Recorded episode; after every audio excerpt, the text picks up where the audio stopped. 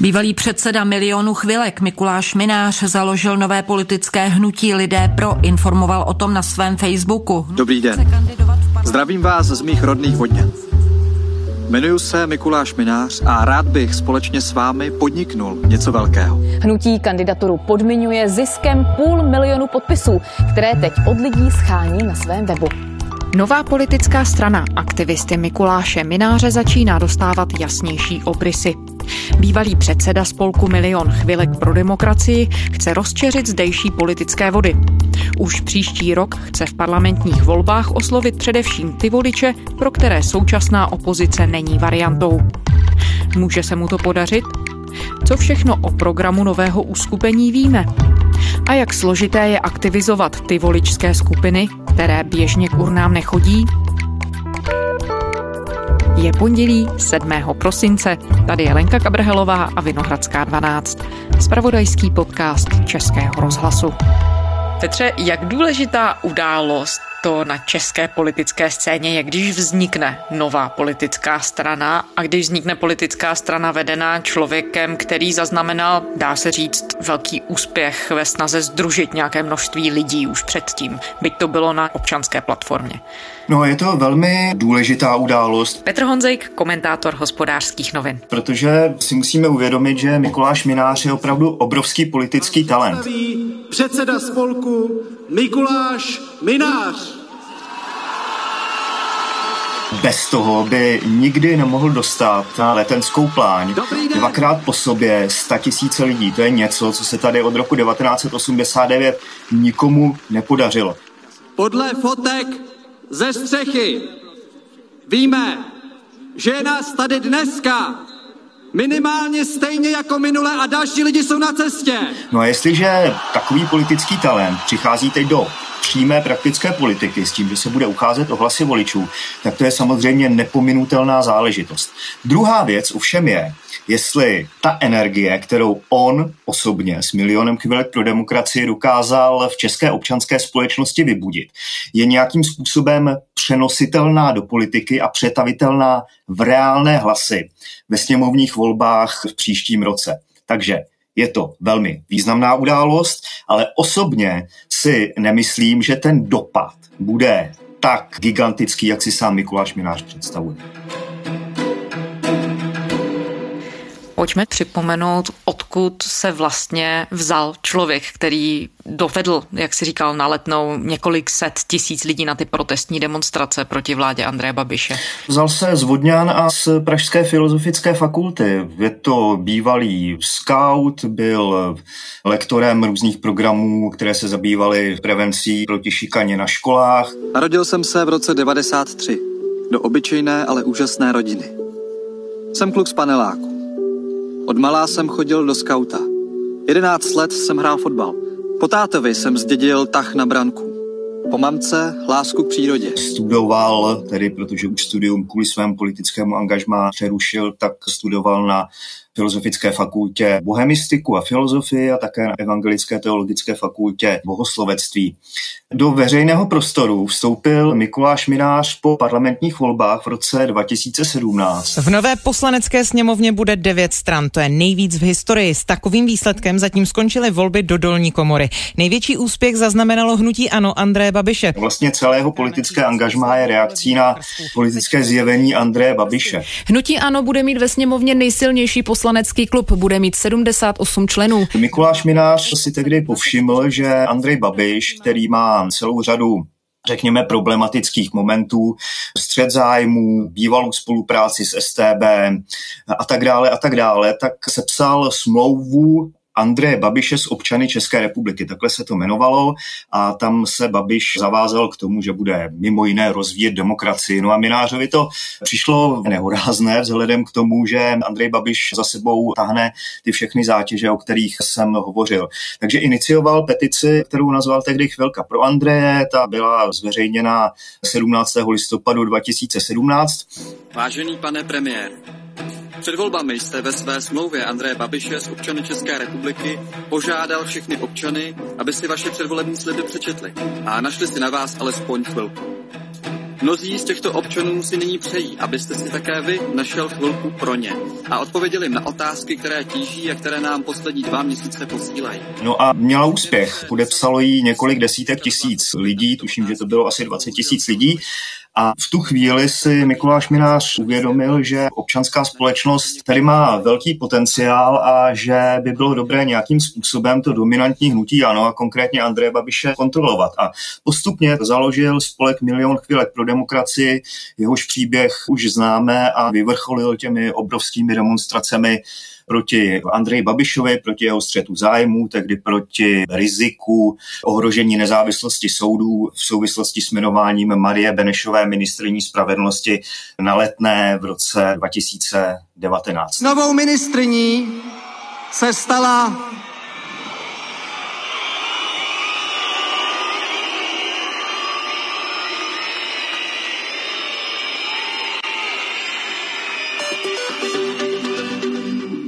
Tak nechám eh, reagovat pana Mináře. Právě neměli jste počkat na to, až Marie Benešová skutečně udělá nějaké kroky, které ohrožují justici, než takto dopředu eh, říkat, že demonstrujete proti ní? aniž by mm-hmm. ještě ty kroky nastaly? V žádném případě nedemonstrujeme proti tomu, co by Marie Benešová hypoteticky mohla udělat. My demonstrujeme proti tomu, že žena s takovou minulostí, kterou už má, se stala ministrní spravedlnosti a to den poté, co policie navrhla obžalovat premiéra. To je pro nás... No a teď tedy došlo k tomu kroku B. Mikuláš Minář, který původně nechtěl do politiky, říkal to stejně jako Andrej Babiš, že se do té politiky vrhnul přímo. Nakonec mi došlo, že už mi nestačí kritizovat. Už mi nestačí být proti. Došlo mi, že chci být především pro. Možná nám lidi dají šanci, a možná ne. Já chci však celý život prožít s vědomím, že jsem to aspoň zkusil.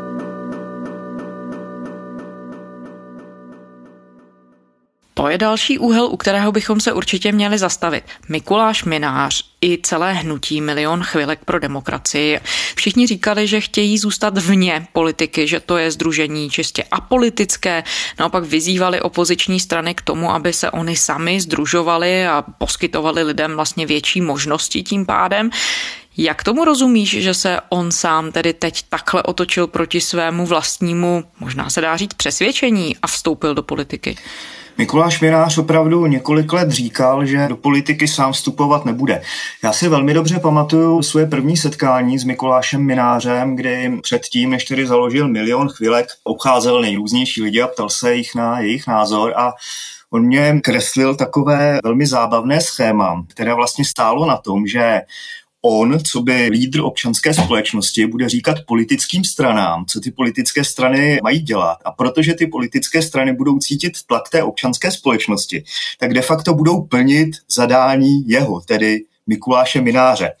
Já jsem mu tehdy říkal, že takto to podle mého názoru zastupitelské demokracii nefunguje, že aby bylo možné něco reálně změnit, tak člověk musí jít skutečně s tou kůží na trh v politice. On mě překvapil, protože skutečně to, co dokázal, to tedy nedokázal od roku 1989 nikdo. Ty tisíce lidí na letné, to je opravdu politický majstrštyk. Around a quarter of a million Czechs protested on Saturday, demanding their prime minister resign over concerns that he's dismantling democracy. The protesters filled Prague's Letna Park. In Tschechien wächst der Druck auf Regierungschef Babiš. Tens of thousands of people have gathered in the Czech Republic's capital Prague to demand the resignation of Prime Minister Andrej Babiš. Masiva manifestación en Praga Según los convocantes, más de 250.000 personas se han congregado en las calles de la capital de la República Checa. No ale ve finále pravděpodobně zjistil, že ty obrovské davy na letné, ty zmínky obdivné v zpravodajství těch největších světových médií jsou vlastně docela k ničemu, když to nemá žádný konkrétní odraz v politice. A ten, proti kterému on je zaměřen, tedy Andrej Babiš, má veselé pořád podporu kolem 30% lidí a nemusí se na to, co mu letná vzkazuje ohlížet. Takže Mikuláši Minářovi pravděpodobně narůstal postupně pocit, že pokud nechce zůstat u toho protestu, který v finále bohužel je trochu z praktického pohledu plonkový, tak musí zkusit to, co původně odmítal, tedy tou kůží na trh a zeptat se lidí, jestli místo Andreje Babiše nechtějí třeba jeho. Dokážeme teď říct s pomocí všeho, co máme k dispozici, rozhovory s Mikulášem Minářem, to, co jsme za ta léta viděli, třeba i s pomocí toho teď šestiminutového videa, které Minář zveřejnila, vysvětluje v něm, o co jde, tak dokážeme na základě toho všeho říct, jaký názorový prout reprezentuje, kam se vlastně bude chtít zařadit, co bude chtít prosazovat. Mikuláš Minář je primárně zaměřen proti Andreji Babišovi a když se podíváme na způsob, jakým svůj politický projekt konstruuje, tak je to jako přes kopírák to, co se dělo s hnutím ANO.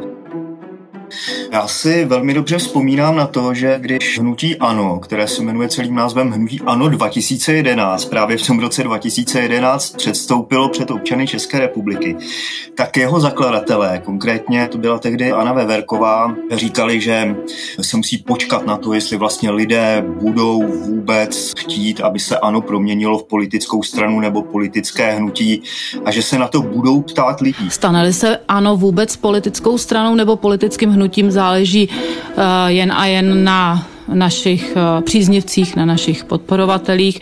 Je to prostě tak, že eh, dají nám-li lidé k tomu mandát a budou-li si to tak přát, tak to tak prostě bude. Přesně to samé nyní dělá Mikuláš Minář. Nechceme být další pětiprocentní stranou. Buď pořádně, anebo vůbec. A proto hledáme půl milionu lidí, kteří jsou pro vznik nové politické síly. Pokud souhlasíte, dejte to najevo podpisem jednoduchého prohlášení. Jsem pro, aby šlo nové hnutí do voleb chce nějaký počet podpisů a když nějaký počet podpisů získá, tak až tehdy přijde ustavující sněm jeho hnutí lidi pro. Takže už v tom základu, v té metodě je vidět, že to má paradoxně hrozně moc společného s tím, proti čemu se Mikuláš Minář dominantně vymezuje. Druhá věc je, že v podstatě to na mě působí tak, že Mikuláš Minář chce založit něco jako hnutí ano bez André Babiše, bez té oligarchické zátěže, bez zátěže komunistické minulosti. Prostě, že to je takový další pokus být politickým spasitelem Česka ale toho nebabišovského typu. Něco jako, kdyby to byl pokus revitalizovat takový ten étos občanského fora z roku 1989, kdy se říkalo, strany jsou pro straníky, občanské fórum je pro všechny. A Minář teď chtěl říci, tu svoji rozkročeností a programovou neukotveností pojďme všichni dohromady teď problémy Česka nějakým způsobem řešit. Jenomže to, co se hodilo pro rok 1989, to mám vážné pochybnosti, že se absolutně nehodí pro rok 2020 a pro volby v roce 2021, protože je tady celá řada politických projektů, které mají na konkrétní problémy velice konkrétní odpovědi, které Minář zatím nedává. Takže to, co Mikuláš Minář nabízí, to je zatím spíš takový opravdu asi hezky vrkající, ale přece jenom holub na hodně vysoké a vzdálené střeše. Na druhou stranu není to tak trochu příznak doby, ve které jsme a teď s přihlednutím samozřejmě k těm všem argumentům, které říkáš, není to rok 1989, teď jsme v roce 2020, téměř v roce 2021. Ale z druhé strany víme, že vlastně ve všech zavedených demokraciích padá důvěra v tradiční instituce, včetně politických stran. Hodně se hledí na formu, trochu méně se hledí na obsah. Není to vlastně chytrá strategie nebo přirozená strategie, co se týče právě toho, v jaké době jsme? Já myslím, že je to v podstatě jediná strategie, která může na současné české politické scéně fungovat v tom smyslu, že aspoň trochu může uspět něco nového.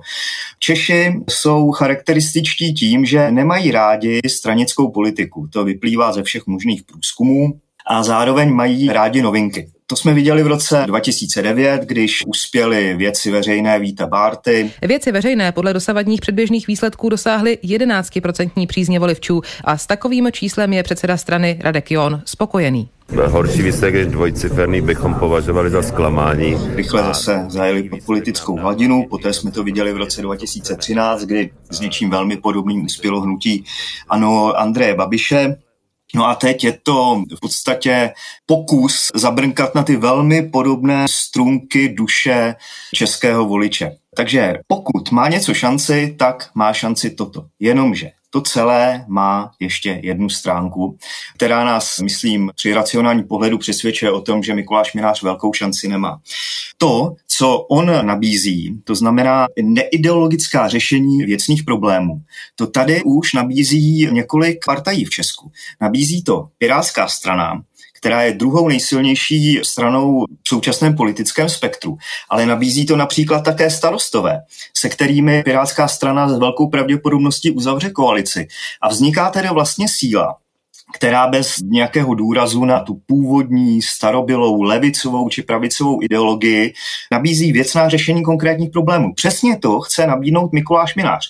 No a je tady tedy potom otázka, jestli vlastně seminář nevlámává do prostoru, který už je touto politickou formací obsazen. A je to formace, o které už voliči vědí nejen, co je zač, ale i co nabízí. A to minář zatím nenabízí, ten se pouze lidí chce ptát na to, co by chtěli řešit a jakým způsobem by to chtěli řešit. Takže řekněme za tou rozjetou, pravděpodobně vznikající koalicí Pirátů a stan má opravdu velké spoždění. Než se pustíme do proskoumávání toho prostoru, do kterého se tedy ta strana Mikuláše Mináře bude vydávat, pojďme udělat takovou malou odbočku.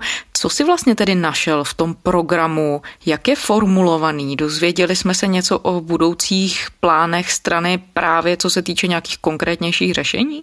Nedozvěděli jsme se vůbec nic. Ono vůbec mluvit o programu Minářova hnutí, které se jmenuje Lidi pro, je takové trošku úsměvné, protože tam není program, tam je pouze neprogram. Vůbec tam nejsou žádné konkrétní recepty na řešení těch notoricky známých problémů České, jako je byrokracie, extenzivní exekuce, mizerná infrastruktura, zvyšující se rozdíly mezi regiony. To tam zkrátka není. Je tam jenom konstatování, že ty problémy existují a že by se nějak měly řešit. Aniž bych chtěl být příliš ironický, tak mně přijde, že podstatu toho, co to hnutí v tuto chvíli vlastně nabízí, schrnuje věta, kterou tam v tom uvozovkách programu najdeme. Ta zní, pojďte s námi řešit, jak společně hledat nejlepší řešení, ne se do nekonečna hádat o blbostech. No, zlatá slova. Sázka na aktivitu lidí může být sympatická, ale pokud někdo zakládá hnutí ani ne rok před klíčovými volbami, tak by měl přece jenom nabízet recepty na ty problémy a ne to, že je bude jenom hledat.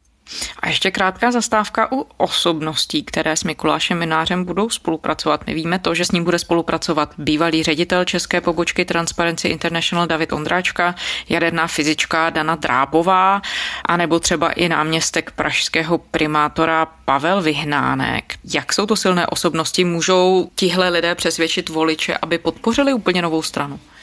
Nejsou to slabé osobnosti, ale nejsou to dostatečně silné osobnosti, které by byly opravdu známé každému Čechovi a také je těch silnějších osobností málo.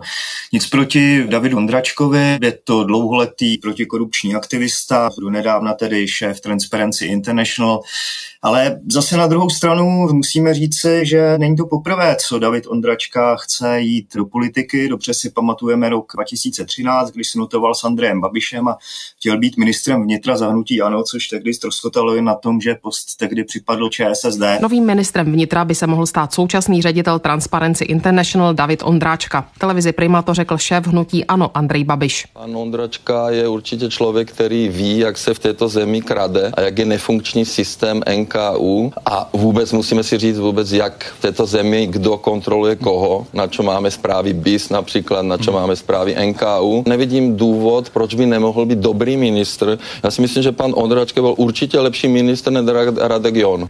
No a Ondračka začal Andreje Babiše kritizovat až potom.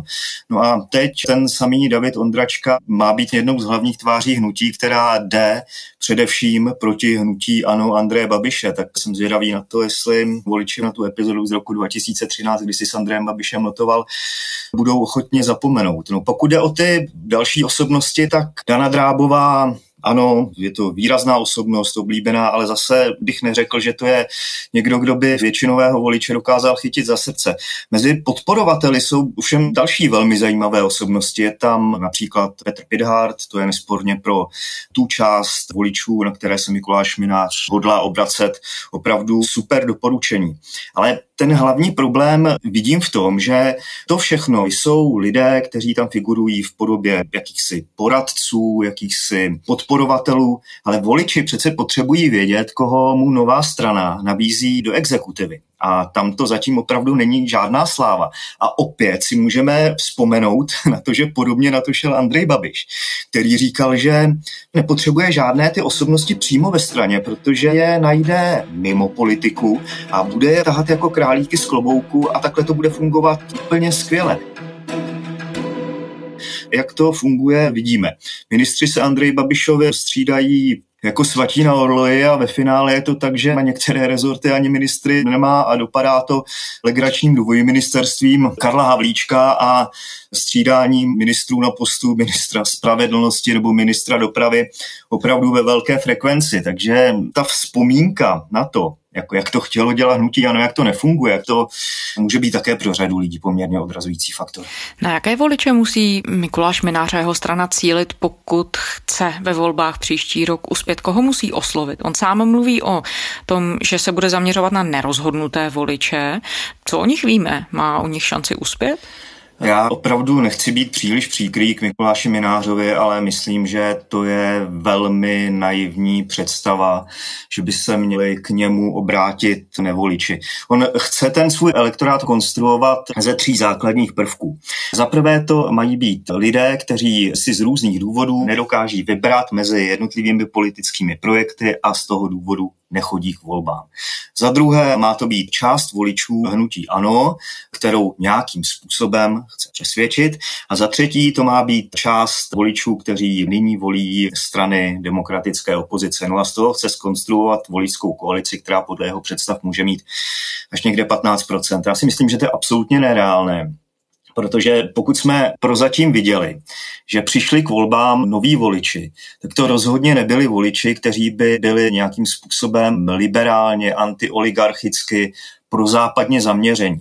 Stalo se to jednou jedinkrát a sice ve chvíli, kdy Miloš Zeman začal v druhém kole prezidentských voleb mobilizovat proti, proti kandidátu Drahošovi tím, že Jiří Drahoš zavalí Česko, migranty a tak dále. No a najednou se objevili noví voliči. Tito lidé nikdy nebudou volit Mikuláše Mináře a pokud se bavíme o tom, že by bylo hrozně fajn, kdyby přišli noví voliči, tak bychom se asi ve finále hodně divili, koho by volili. Nikdy by to nebyl Mikuláš Minář. Ta druhá část elektorátu, mě nejvíc baví vlastně ta úvaha, že Mikuláš Minář chce uloupnout nějakou část voličů hnutí ANO. No, teď si představte, jak to může udělat člověk, který vlastně celou svoji politickou kariéru mířil proti Andreji Babišovi a implicitně tím jeho voličům říkal, že volí zločince a tím je de facto urážel. Nám záleží na všech voličích. A, a nebudeme se nějak speciálně zaměřovat jenom na voliče hnutí ano. A my je akorát budeme brát vážně.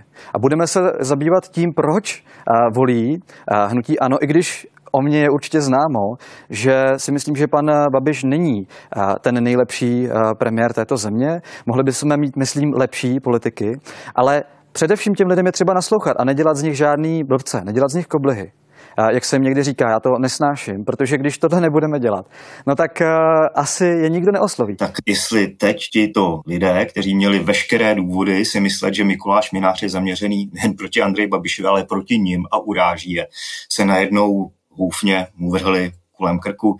No, to si opravdu nemyslím. Takže to, co Mikuláši Minářovi nakonec podle mého názoru zbyde, to bude část voličů, která dnes plánuje volit, dejme tomu, Piráty, Stan, anebo ten druhý konzervativnější opoziční blok ODS TOP 09 a KDU ČSL, případně někteří voliči zelených, ale to je v současné době asi 1,5% elektorátu.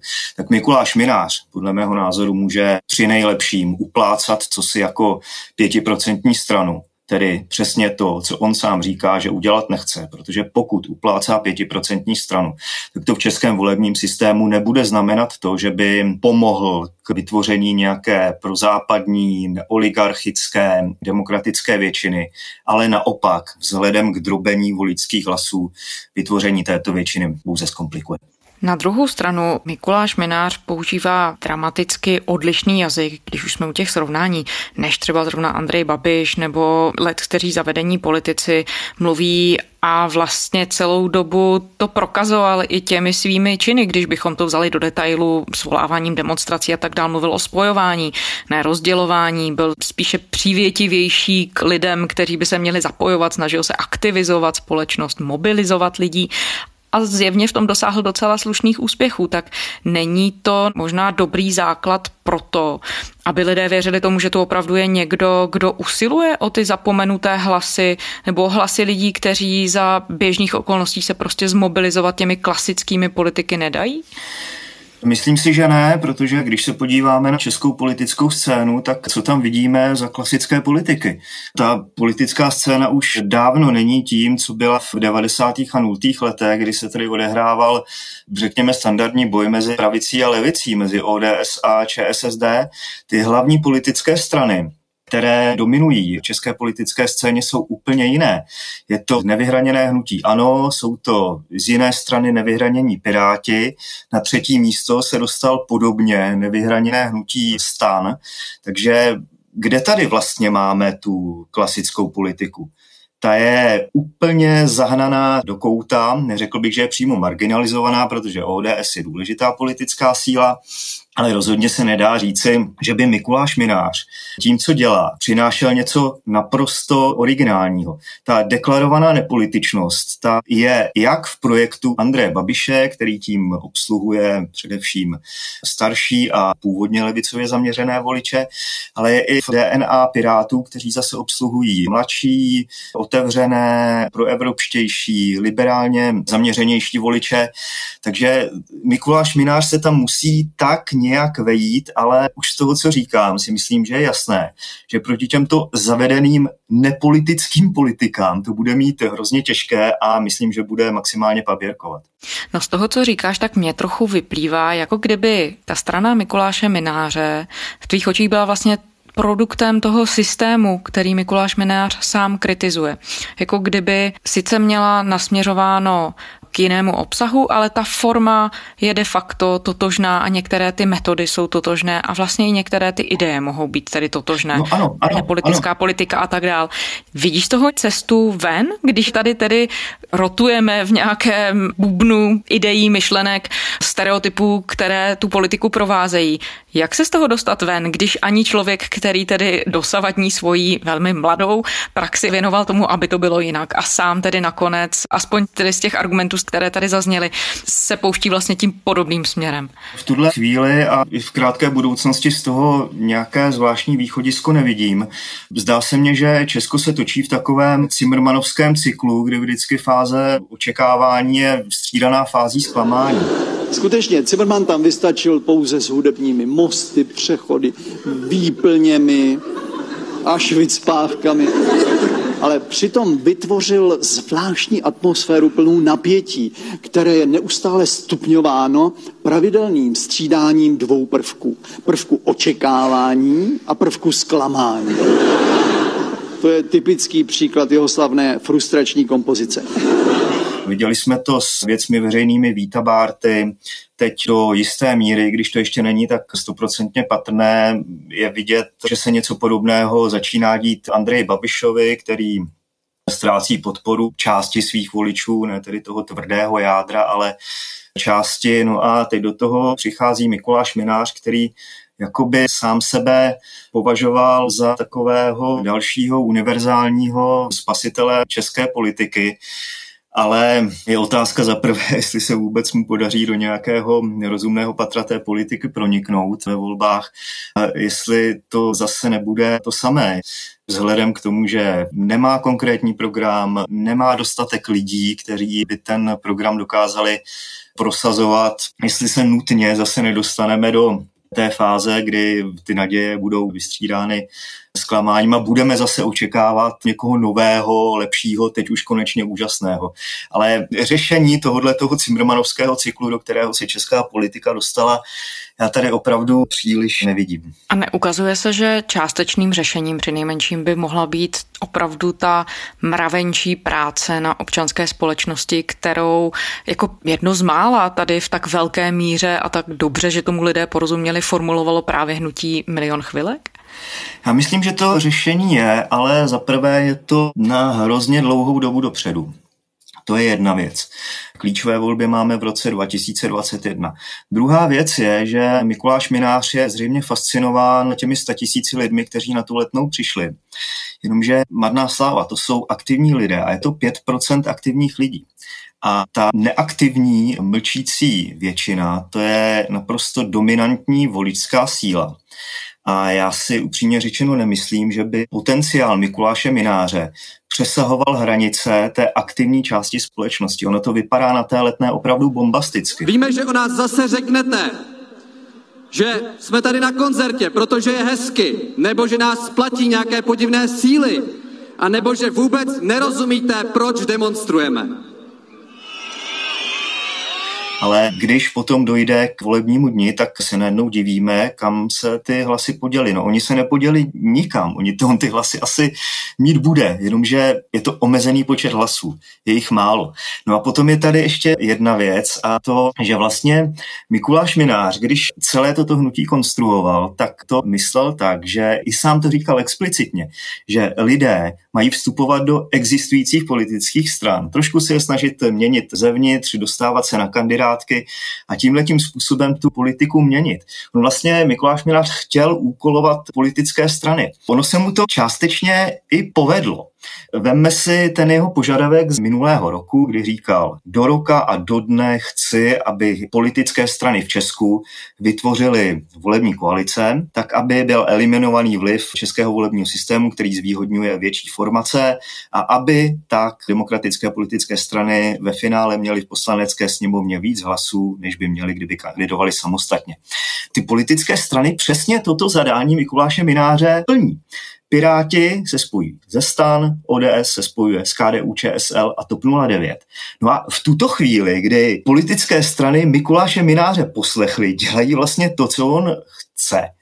Najednou on říká, mně to nestačí, ono je to stejně celé špatně a já do toho tedy vstoupím s vlastním projektem. Můj cíl není, aby se opozice spojila ale aby naše země prosperovala. Nejenom ekonomicky a taky lidsky.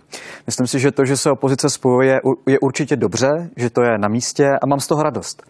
Ale pořád se dívám na 3 miliony lidí, kteří nechodí k volbám a na milion a půl lidí, kteří chtějí jít k příštím volbám a zároveň nemají sympatie k žádné straně. Myslím, že i tohle mu celá řada lidí nějakým způsobem připomene a že to není úplně dobrý výchozí moment. Protože de facto tím, že vstupuje do politiky, popřel sám sebe v situaci, kdy se v politice začíná dít přesně to, co on původně chtěl. Jakou tedy šanci podle tebe ta nová strana Mikuláše Mináře Petře má? Myslím, že nevelkou z toho důvodu, že tady není příliš velké množství voličů, kteří by Mikuláše Mináře automaticky chtěli volit. Na druhou stranu je nutné říci, že Mikuláš Minář umí překvapit. Já jsem upřímně řečeno nevěřil v roce 2017, že dokáže dostat 300 tisíc lidí na letnou, takže je možné, že nás opět překvapí. Co hovoří v jeho prospěch je například to, že má velice profesionální PR. Jeho hlavním dvorním politickým PRistou je Jakub Husar, což je velice zajímavý člověk, člověk, který mimo jiné dokázal v prezidentských volbách neuvěřitelnou záležitost. Jmenuji se Pavel Fischer. V rámci své prezidentské kampaně jsem projel křížem, krážem celou naší republikou. V podstatě neznámého Pavla Fischera dokázal z něj udělat relevantního kandidáta, který získal potom 10% hlasů. Dnes už lépe vidím, jak musí příští prezident konat. Chránit rodinu, pomáhat slabým, posilovat sebevědomí národa a zvelebovat naši vlast. To byla čistě práce Jakuba Husara, takže na dobré PR se může Mikuláš Minář bez pochyby spolehnout. Otázka ovšem je, jestli si to lidé nevyhodnotí tak, že Mikuláš Minář, podobně jako Andrej Babiš, má sice skvělé PR, ale s tím obsahem to už je horší. Uvidíme, jak to s Mikulášem Minářem dopadne. Otevřené je lecos, ale celkově si myslím, že ta šance není příliš velká. Petr Honzik, komentátor hospodářských novin. Petře, děkujeme. Díky. A to je z pondělní Vinohradské 12 vše. Kde nás najdete, to už znáte, je to server iRozhlas.cz a všechny naše díly jsou i v podcastových aplikacích. Najdete nás i v mobilní aplikaci Můj rozhlas. Psát nám můžete na adresu vinohradská 12 zavináč rozhlas.cz To byla Lenka Kabrhalová. Těším se zítra.